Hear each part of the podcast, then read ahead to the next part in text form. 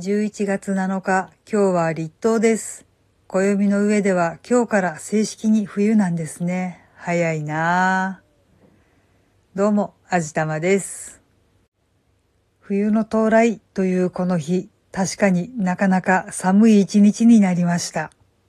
昼間はそこそこの気温だったんですけどね、朝晩の寒さがなかなか応える季節になりました。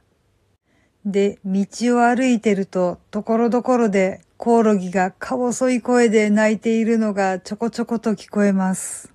秋の初めに鳴いていたコオロギたちはもっと元気な声で鳴いてたような気がするんですけどね。今本当に途切れ途切れでか細い感じで、ああ、もう本当に秋も終わって冬が来るんだなーってしみじみと思いました。もうほんのちょっとするとそのか細い声も完全に聞こえなくなるんだろうな寂しいなまあそんな感じで11月も1週間が経ちまして、スーパーとかも本格的にクリスマスの装いになりつつあるんですけど、そんなお店の片隅でしれっとお正月の支度もひっそりと進んでいます。まだそんなに品物並んでないんですけどね。でも栗の甘露煮だとか、鬼しめにするのであろう昆布だとかがこそっと並んでいるのを見ると、ああ、今年ももう本当に終わりなんだなーって、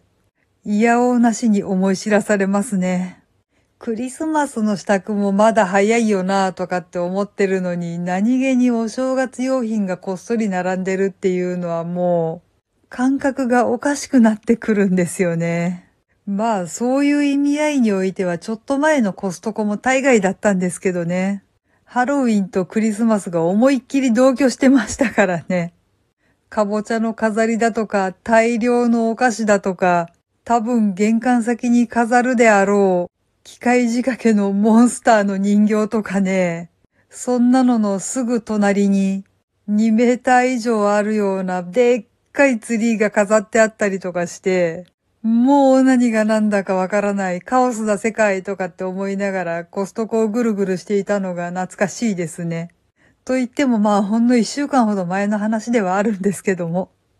コストコはね、毎年そんな感じなんですよ。この時期に行くのが一番楽しいんですけどね。毎年多分玄関先に飾るであろうその機械仕掛けのモンスター人形が面白くってね。吸血鬼っぽかったり、フランケンシュタインだったり、今年は確かウェディングドレス姿の骸骨を抱き上げているタキシード姿の骸骨だったかな。なんかもうネタとして飾ってみたいとかって思うんですけど、我が家は一戸建てではないのでちょっと無理なんですよね。かといって家の中に飾ると私たちの居場所がなくなるなっていう大きさなんで、毎年眺めるだけで堪能してるんですけどね。さあ来年は何をやってくれるかなって今から楽しみではあるんですけれどもね。さあもう今年もあと2ヶ月切ってるし、年賀状の支度だとかクリスマスの支度だとか、いろいろと忙しいですね。ああ、その前に冬支度か。寒くなってきたらいろいろと問題が出てくるので、いろいろと支度をしないとな洗面台であれこれするのにガスストーブが必須なんですけど、今年はきっとカセットのガスが高いだろうから、ちょっといろいろと問題が出ますね。あんまり寒くならないといいなぁと、こっそり思う冬の始まりでした。はい。というわけで今回はこんな感じです。この番組は卵と人生の味付けに日々奮闘中の味玉のひねも姿りでお送りいたしました。それではまた次回お会いいたしましょう。バイバーイ。